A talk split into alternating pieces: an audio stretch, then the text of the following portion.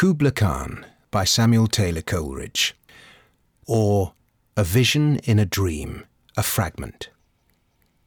In Xanadu did Kubla Khan a stately pleasure dome decree, where Alph, the sacred river, ran through caverns measureless to man, down to a sunless sea.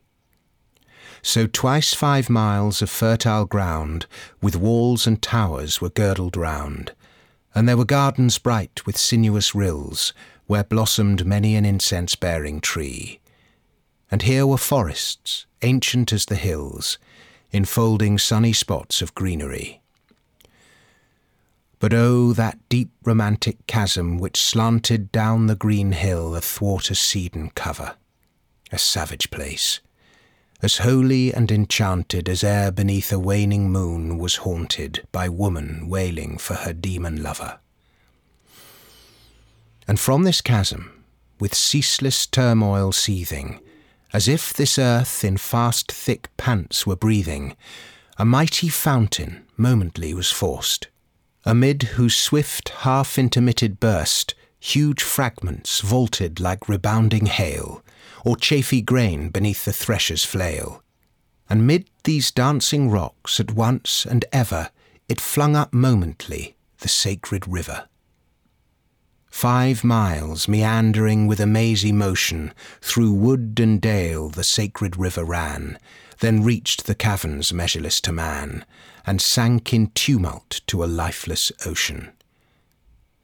And mid this tumult Kubla heard from far ancestral voices prophesying war. The shadow of the dome of pleasure floated midway on the waves, where was heard the mingled measure from the fountain and the caves. It was a miracle of rare device, a sunny pleasure dome with caves of ice. A damsel with a dulcimer in a vision once I saw, it was an Abyssinian maid, and on her dulcimer she played, singing of Mount Abora.